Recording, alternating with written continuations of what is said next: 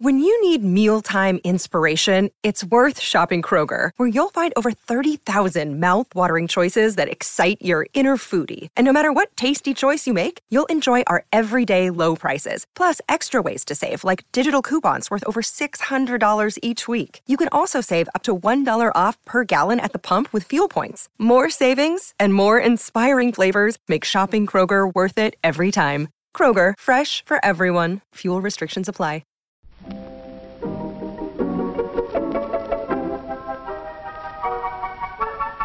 Maybe it's just that you don't know how to use social courtesy. Oh, that's old fashioned.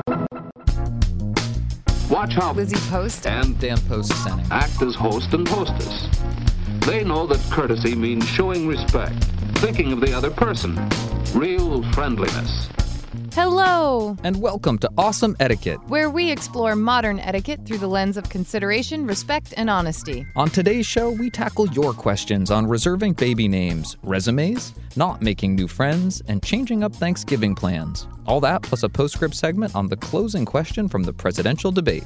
Coming up, Awesome Etiquette comes to you from the studios of Vermont Public Radio and is proud to be part of the Infinite Guest Network from American Public Media. I'm Lizzie Post. And I'm Dan Post Senning, and we're from the Emily Post Institute. I'm going away Saturday. Not only are you going away, you're going to one of my favorite places on the planet. Yes. California. We, uh, exactly. And I love it because when this show is airing, it will be the day of the big thing, which is that six months ago, I was really excited to kind of cross off a bucket list item and book tickets to see Van Morrison in San Francisco. Aw. I know. I was uh, mildly bummed that right afterwards he booked a show in New York, so it would have been a lot more convenient. But I am really excited to be headed out to California. We're going to do some camping the first couple days I'm out there and then head into the city for the show on the 17th. And then my birthday is the 18th. So it's a little bit of a birthday trip, too. But I am so excited. But talk about just wrenches in your plans and things going awry and trying to have to keep that just happy travel heart despite you know like there's the forest fires that are going on so the campsite we were going to go to is not available and now we got to scramble to find something else.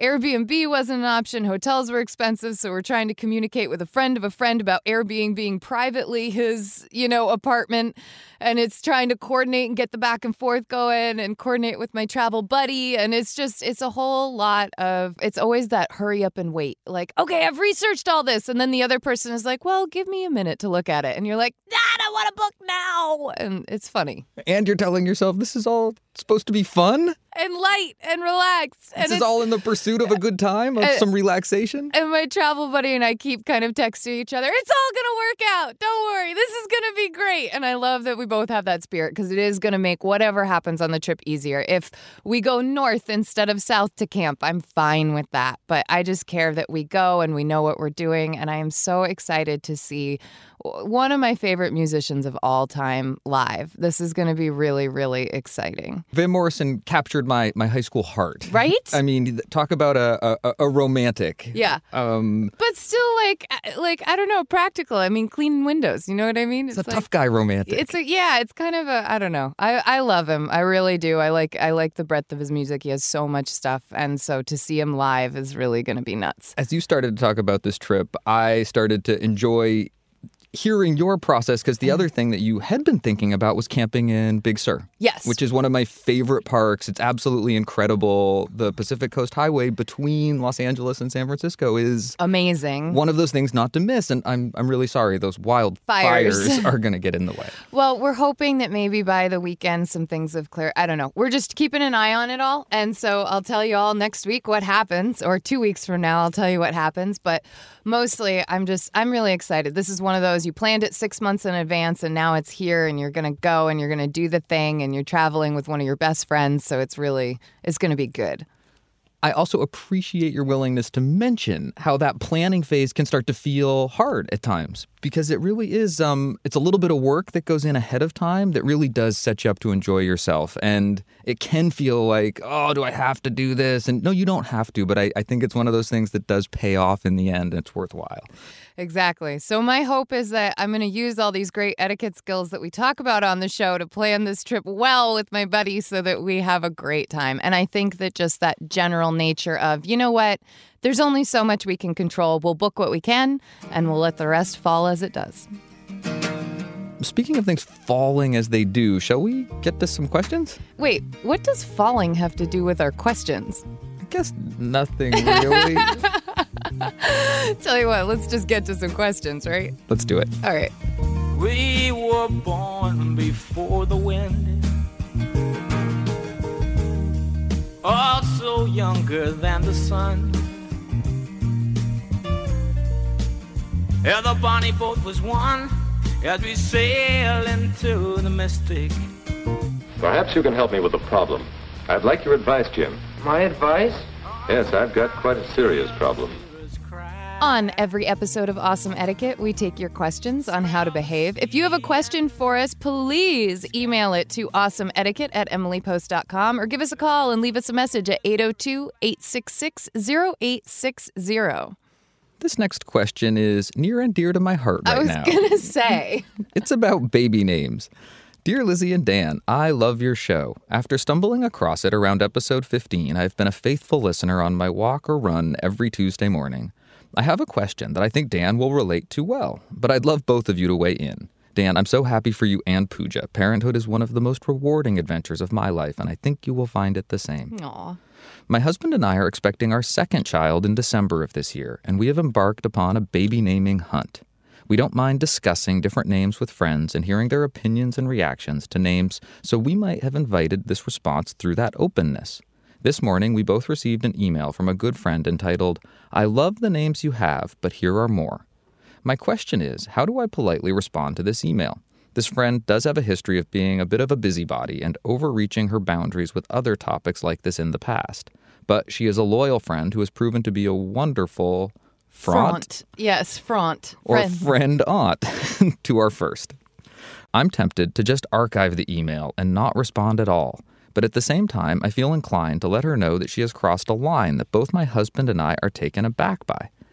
I also think that one of the reasons that prompted her to send this email is that one of the names currently topping our list is a name that she mentioned she might like to use if she ever has kids down the road. Thanks for your insight and advice. Baby naming invasiveness. Oh, dear baby naming invasiveness, you have definitely touched upon something that I think gets really personal. I want to invite you to remember that few names are so unique that they are not used within larger group circles multiple times. And this person is pretty close to you, but I really want to say be careful about assuming too much. You know, you'll have a good instinct on your friend, and yes, you can probably tell that she's directing you away from the baby name she wants to use. If that is a name you really love, please feel 100% confident in just naming your baby that name.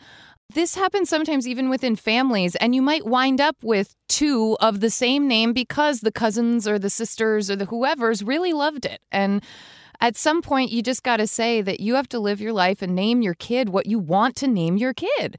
And I would I would be open enough with that to encourage her to do the same. You know that this she's clearly spoken to you that this is one of the names she loves and you've clearly put it on your list.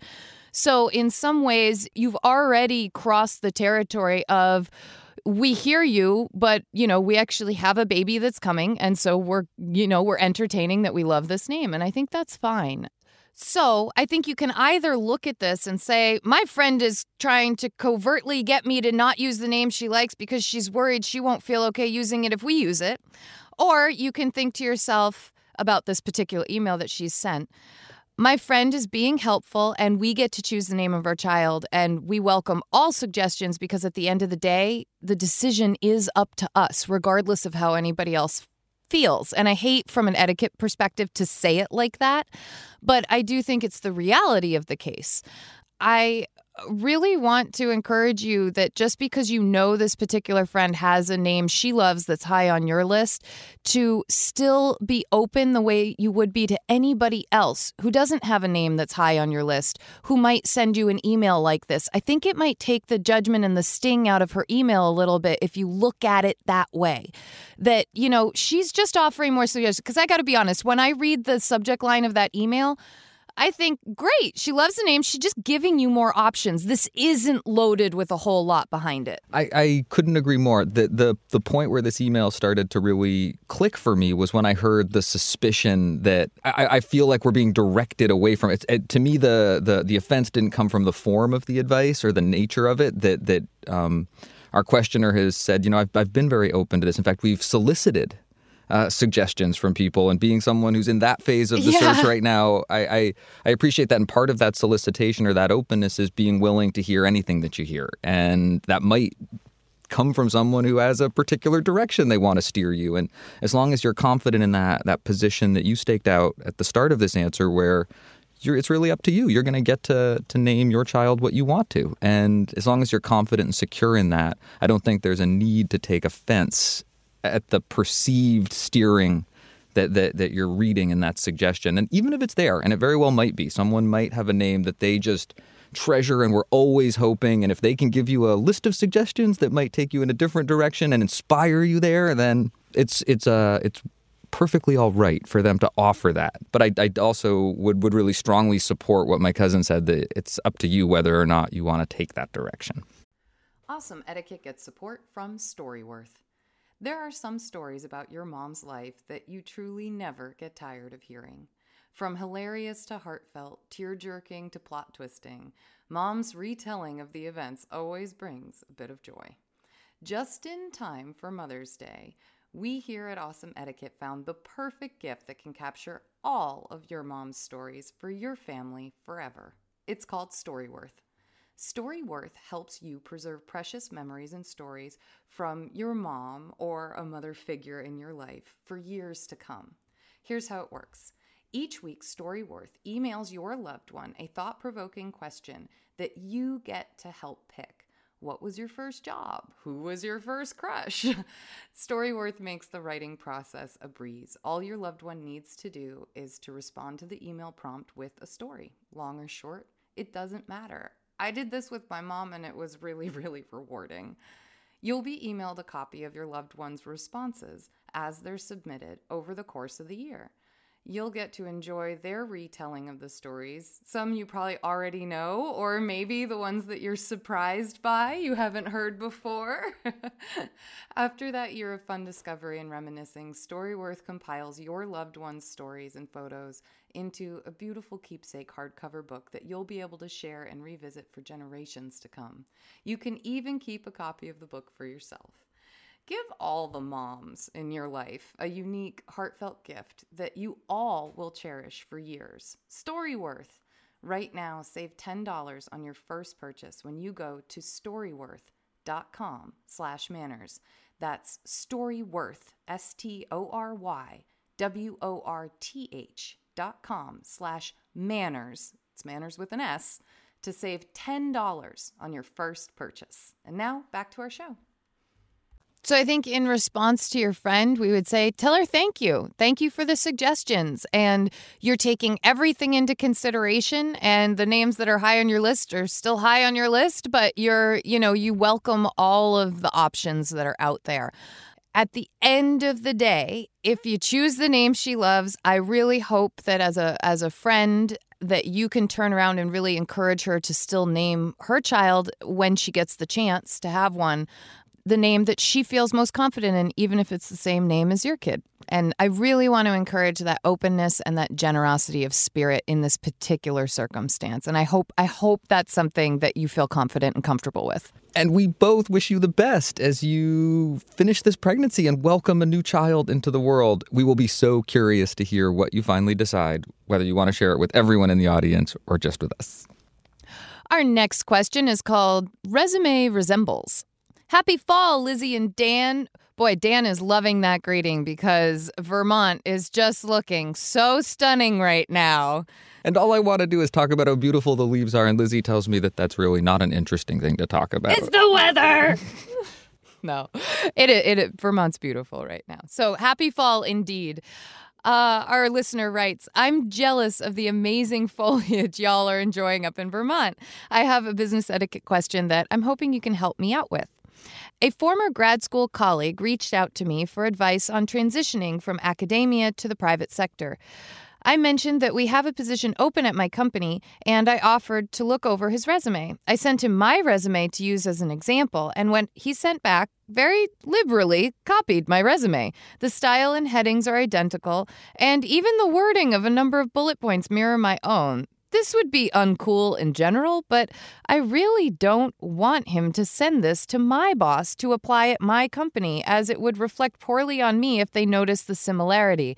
Bear in mind, I wasn't hired all that long ago. So, what should I do? Thanks. I think I'll leave my name out of this one. I don't blame you. Resume resume re- resembles. I keep wanting to say resume rambles, but that's not right hopefully that resume uh, isn't too rambling. and that is one of the pitfalls. That's one of the potential danger spots when writing a resume. It's tempting to want to write a lot about yourself, and really being succinct and brief and direct and to the point is part of the heart of good resume writing. And there is an art to it. And we definitely suggest if you're not um, familiar with that form or if you haven't built a resume recently to talk to people about it. So I think it's really kind of you to help a friend build a resume. And I would give the advice to anybody that it's a good idea to have someone else look over your resume before you submit it.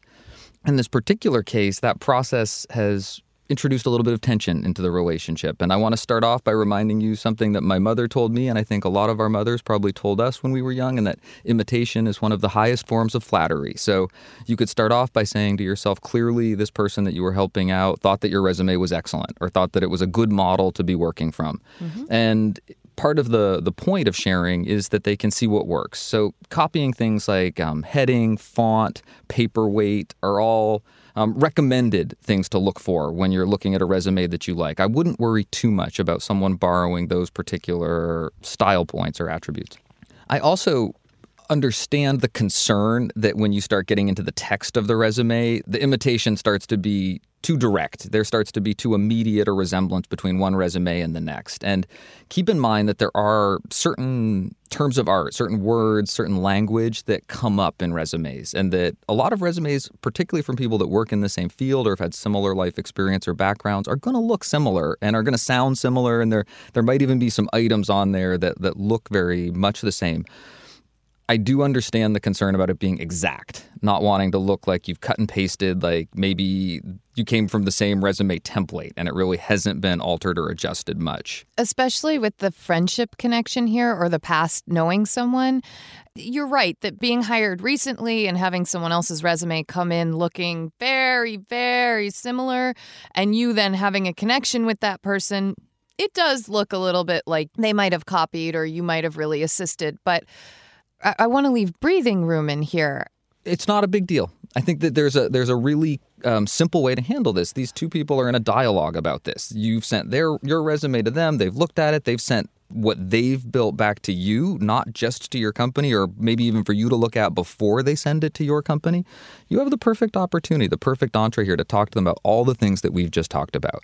That this is a really important process. You're really glad you're working with them. You're glad to help them out with it that their resume looks good, that you like the look of it, the feel of it, that it reads well, that it's the right length.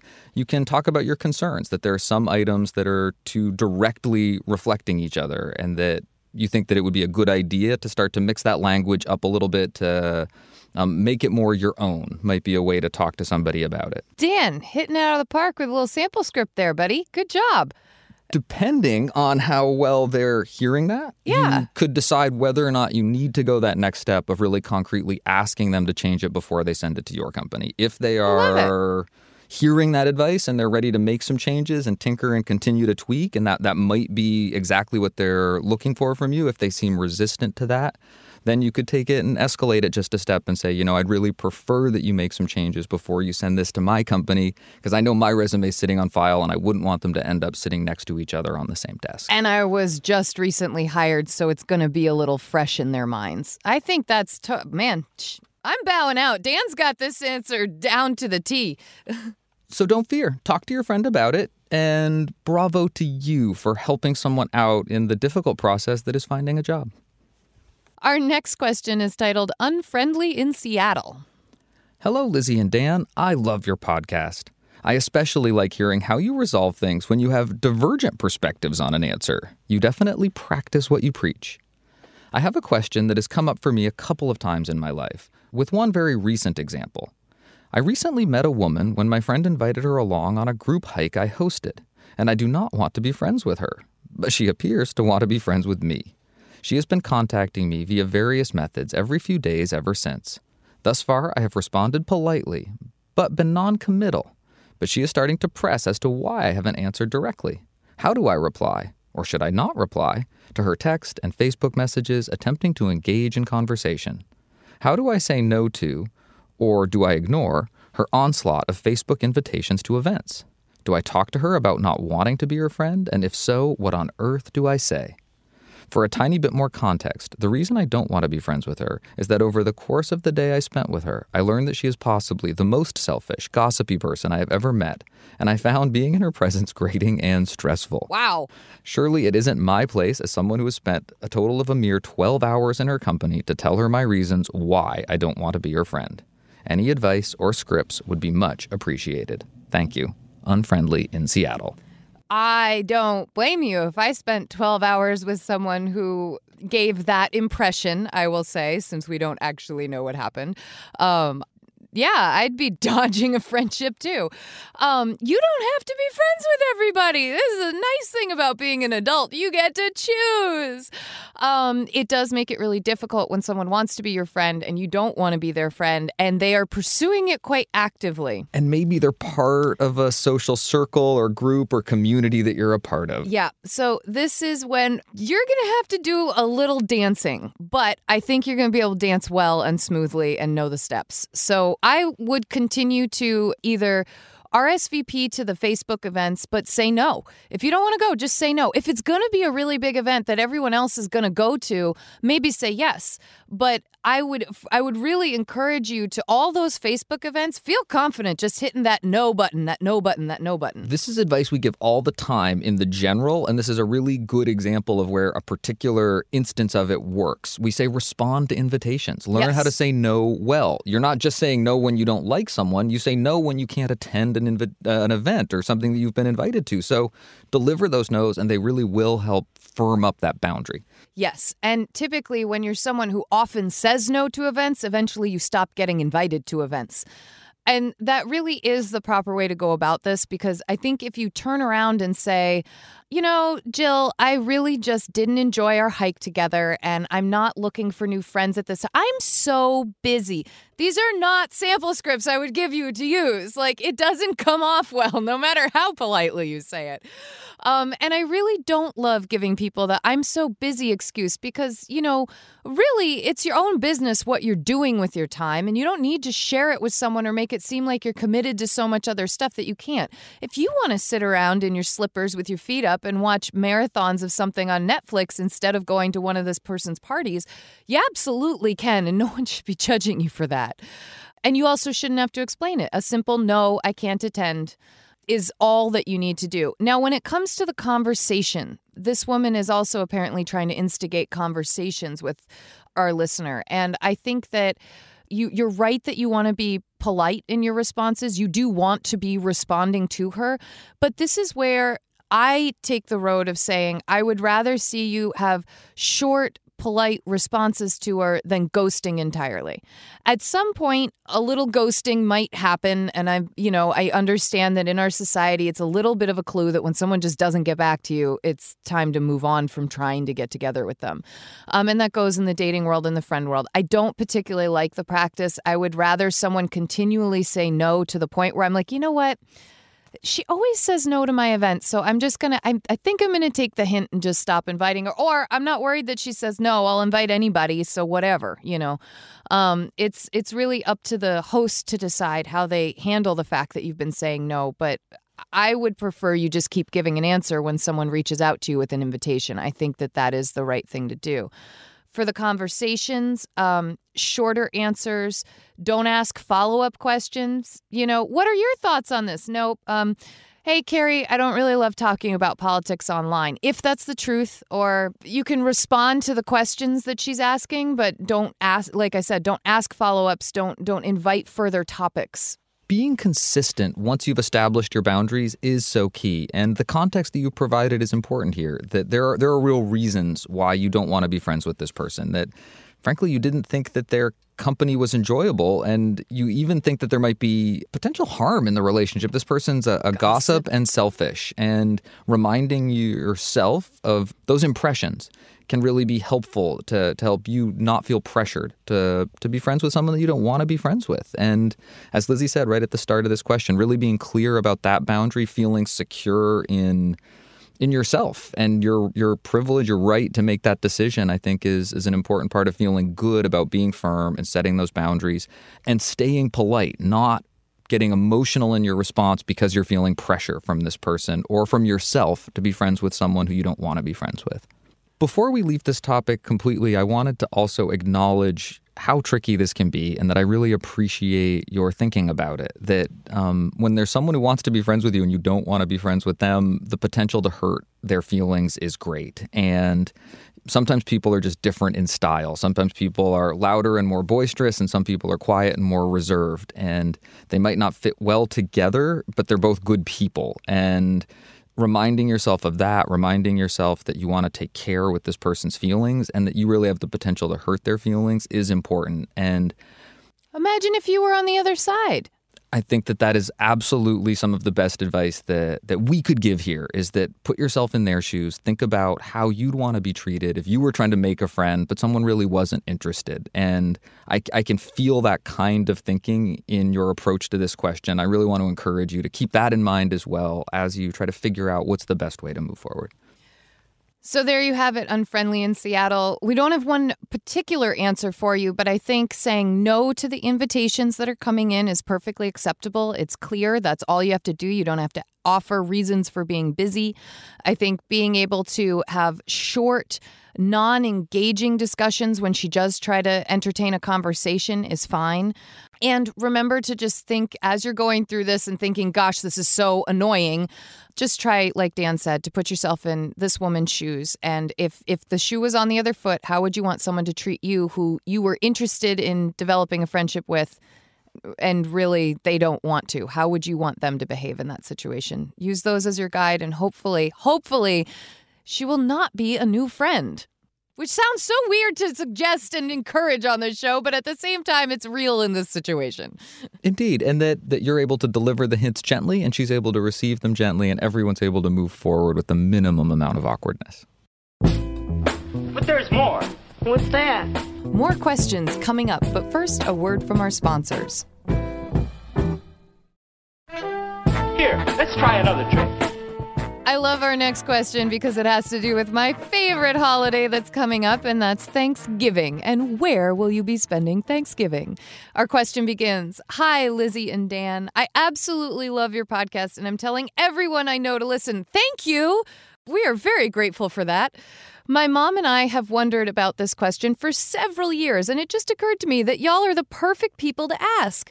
For the past several years, we have gone to my mom's cousin's house for Thanksgiving. We moved closer to them several years ago and started receiving invitations to various parties and occasions. We did not see a reason to deny the initial invitation, and we always have a nice time. However, we used to love having Thanksgiving just as a family at home. We're not very close with the family members the rest of the year, and it's always slightly awkward catching up on a year's worth of life. My mom has tried for the past few years to come up with excuses to get us out of it so we can have Thanksgiving on our own, but none seem appropriate or like they will work. And I hate the idea of lying. We really are so thankful and grateful to have been included in the past and do love the time we get to spend with these family members at weddings and other gatherings. Is there a polite way that we could deny the invitation this year? We'd love to remain anonymous if you decide to feature the question on the podcast. Thanks so much. I think there's a solution. Do you think there's a solution? There's always a solution. Um, this is not an uncommon problem. This happens all the time. In fact, this happens Annually. annually. I was going to say in the Post family, but probably in many families. This absolutely happens in my family. So, my mom's side of the family, that's who we spend Thanksgiving with, the Coward side of the family. And that is their last name. That is not a reflection of character, um, just so you know. And what happens is, is that we would we would have some years 20 people coming, other years it would be five people coming. And just so you know, speaking as the hosts, it's totally okay. Pe- my mom always recognized that people, you know, they might want to switch it up. They might want to do it differently. Other people want it to be the same thing they can count on every year. My suggestion say to your uh, cousin's family, we love getting to see you all, but our family was thinking of changing it up this year, and we're going to do Thanksgiving here at home. And that's it. That's all you have to say. You don't have to ask questions. You don't have to give reasons. It's just we wanted to switch it up and do something different. So this is what we're going to do. I love my cousin sample scripts. I like this particular sample script just because of one word that I heard in it the acknowledgement of change. Yeah. That you, you're keeping it very simple and yet you're acknowledging that you're doing something a little different. A piece of advice that my mother gives all the time in the children's program that we teach is that whenever you change traditions, you want to give people a little bit of a heads up some people do really treasure traditions. And in fact, children in particular will start to set their watches, their clocks, their mental clocks by Yeah. things that they can count on and traditions that they love. And if you're going to make a change, it can be really helpful both to give someone a little forewarning and to make an acknowledgement that there is going to be something a little bit different because it, it helps someone mentally let go of that thing that they've been counting on or anticipating just to have it acknowledged. I also love the idea of encouraging you to really feel like, hey, this is our holiday and we get to choose how we're going to spend it. And that really is true. You do get to decide. Um, I have broken away from our Thanksgiving twice in my life once when I lived in California, and once when I decided to spend Thanksgiving on the vineyard and, and spend it with friends. And it was just a different thing. And both times I felt really confident doing that because. I knew that the Thanksgiving would still happen, that everyone would still be happy, and I remembered the years where other family members had chosen to come or not come, and it was totally okay. It sounds like they let you come back the next year. they did. They let us come back the next year. So if you find that your fam- that you guys really kind of missed the big family dinner, you can always hopefully get the invitation and go again next year, but You can also make suggestions. Things like, you know, I would really love to Skype in or FaceTime, whatever it is. whatever video chat or phone call that you like the most. There was a tradition that was part of the Senning family Thanksgiving for years that my cousin Josh would call from California. And we Yep. would be sitting 30 of us down a long table at a farmhouse in Vermont. And Josh would call and the phone would get passed around. And Yep. everybody there when I was living in California, when I was that that West Coast exile, I would also call and the phone would get passed around. And then when I was back in the fold at that particular meal, I would make it a point to get in line to be one of the people that touched Josh when he made that call in. Dependably, a tradition that we learned to count on every year. I love it. I love it. So, Anonymous, we hope that you uh, have a really excellent Thanksgiving. We hope this reaches you in time so that you can communicate your plans and enjoy that cozy, relaxed, quiet, immediate family Thanksgiving that you so long for. Well, that's it for our questions today. You can send updates and comments to awesomeetiquette at emilypost.com. You can leave us a message by phone at 802 866 0860 or reach us on Twitter or Facebook. Just use the hashtag awesomeetiquette so we know you want it on the show. How long now before you'll be going out to make your own way in the world? Not very long, I guess. And whatever you do, wherever you go, you'll want to put your best foot forward.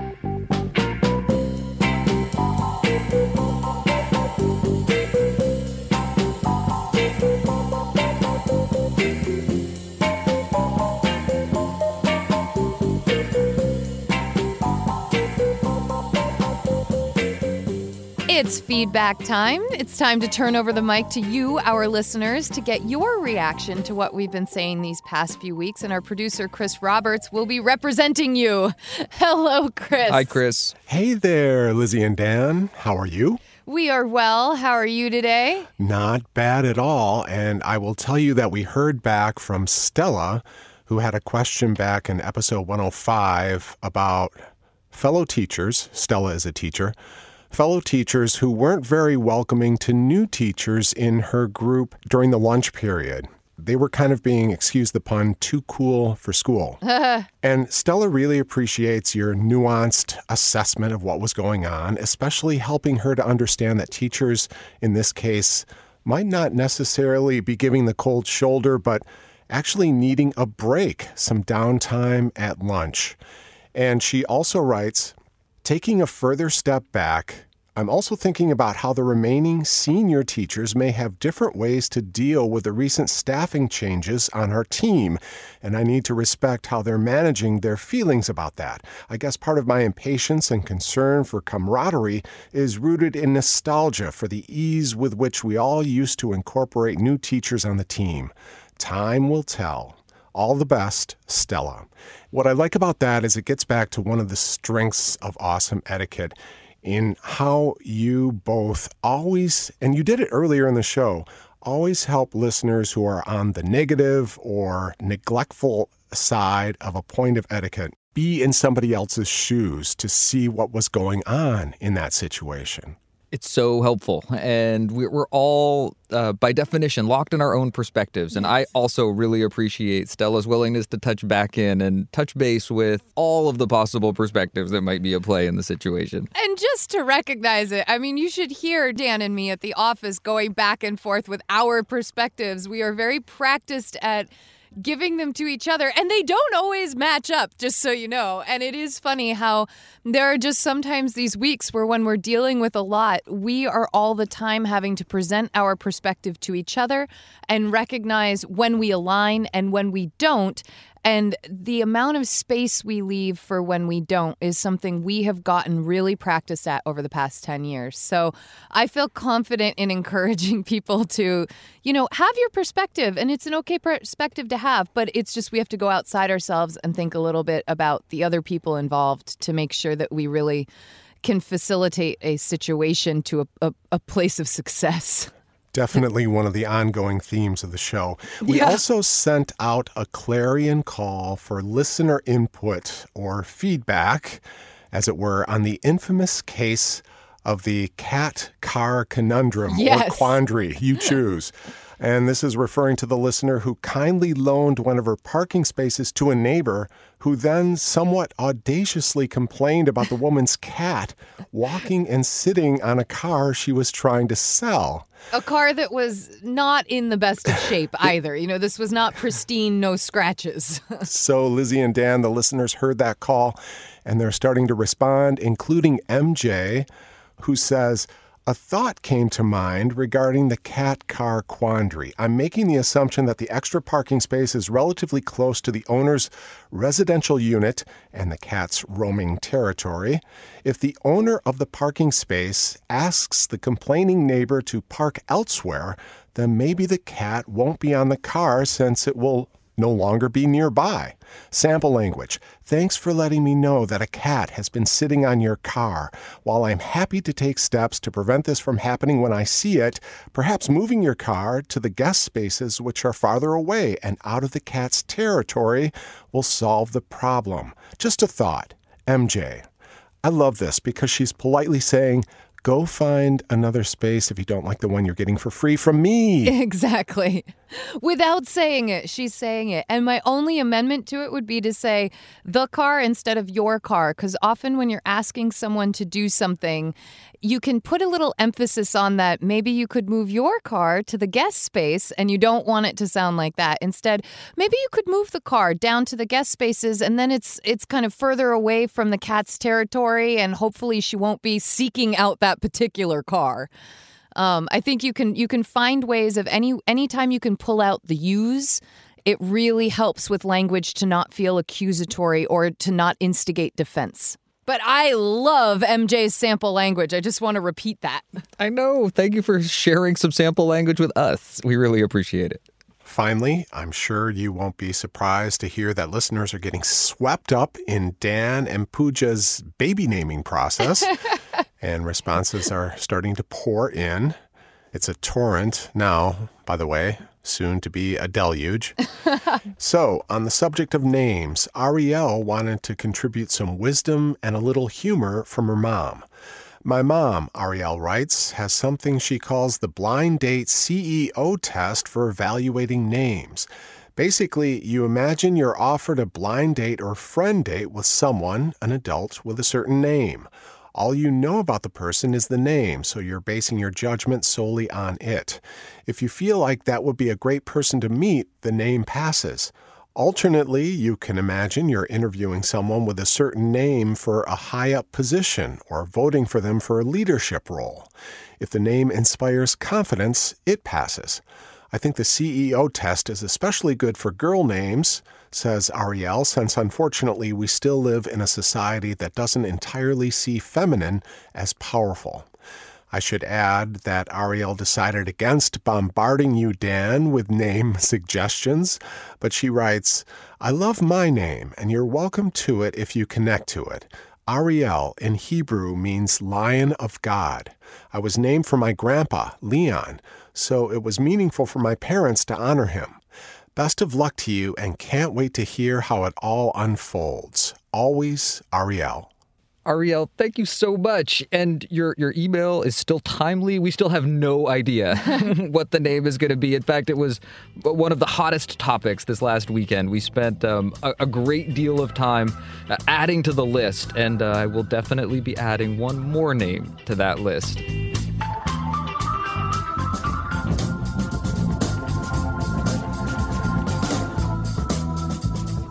To make a good impression, you must know what to do.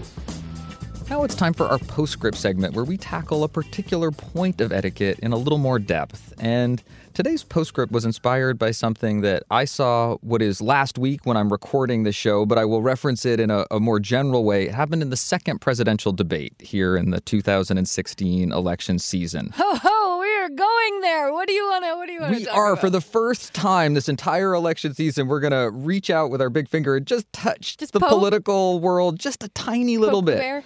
Um, and actually, this isn't really so much a political thought as an etiquette thought. And it came from the, the, the very final moments of that second presidential debate. And the last question that we were left with that night was a, a request from an audience member for each candidate to say a little something, just one thing that they respect about the other.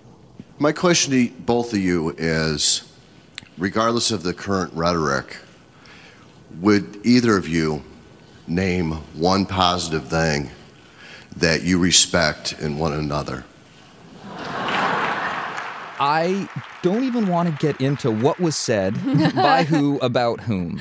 But what I do want to do is really appreciate both the person who asked that question and the dera- debate moderators who put that question to the candidates and the candidates who took that question seriously and each took a moment to share something that they respected about each other. And in the middle of a very contentious political season, it was a moment of civility and dignity and recognition of human worth that left me feeling just a little bit better. And it reminded me of how important it is to make that effort in all aspects of our life, that there is no situation so dire, no difficulty so extreme that it can't be improved just a little bit by bringing our attention to, to human considerations, to treating each other with civility and, and respect. And it was that reminder that, that I appreciated so much in the middle of, of a difficult political season. And, and as we ha- struggle to, to conclude this season with some dignity and some respect, I, I thought it was a, a moment worth highlighting. Absolutely. And just to bring it further into our own lives, I, anytime, anytime that I start feeling really disgruntled about somebody else, where I can hear in my head the negative just coming out that I'm just always in my head about that person, I can, I can feel it like my, my face scrunches up and I can feel the frustration. I can feel all the things I don't like about that person. Every now and again, I find it really important in my own inner dialogue, inner monologue, to actually say to myself, yes, it is a monologue in there. There aren't a lot of people in that brain. um, Dan's laughing at me across the mic, and I so appreciate it. I really take the time to say, wait a second, this person isn't all bad. There are things about this person. They have a life outside of what I experience with them. They have um, thoughts and ideas just the same way I do that fluctuate and change, and opinions that move. And I think I need to remind myself that this person is a whole person, and I am picking apart very small parts of them when I am upset with them or when I am upset with what they are doing and that does help bring me back. And i love that we actually in in what has been such a contentious race between these two candidates it is so nice to hear a moment of what they can see in the other that's good and valued. And i think that in a nation divided that's probably one of the most important things we could have walked away with that night so that postscript is almost a little bit of a salute, and it's going to provide a nice transition into today's salute, which is one of our favorite parts of the show, where we get to hear from you about somebody who's made a difference by bringing a little bit of etiquette into the world. So let's conclude the show with an etiquette salute that proves once again how good deeds really do make a difference. Hi, Lizzie and Dan. I love the show. My sister Liz and I listen every week, and I just wanted to give an etiquette salute to a stranger that I've never met before, but that really helped me out. Recently, I lost a credit card. I didn't even realize it was missing for a couple of days. The way that I found out that it was missing was my credit card company called me to let me know that someone had canceled the card for me. So there were no charges. It had been found on the street, and the person, instead of um, just throwing it away, and I would have to have figured out that the credit card was missing and worried about fraudulent charges, they just canceled it for me instead, and it made my life a lot easier.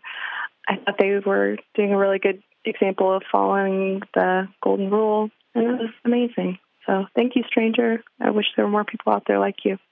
Oh, I love that. That moment of panic. I know it so well. And as much as it's a hassle to have your credit card canceled, it is such a relief to not see fraudulent charges that you either may or may not be responsible for but can definitely be a nightmare to track down. Oh my goodness. Um, that is a great salute, and we really encourage you to send us your salutes. It is truly one of our favorite parts of the show. So if you have a salute, please send it in to awesomeetiquette at emilypost.com or feel free to leave us a message at 802 866 0860. We cannot wait to hear from you. And that's our show for today. Thank you for listening. You can email us your next question to awesomeetiquette at emilypost.com or reach us by phone at 802-866-0860. On Twitter, I'm at Daniel underscore post. And I'm at Lizzie A. Post. On Facebook, we're Awesome Etiquette and the Emily Post Institute. And if you love the show, help us out. Please subscribe on iTunes and leave us a review. Our theme music was composed and performed by Bob Wagner, and our show is produced by Chris Roberts.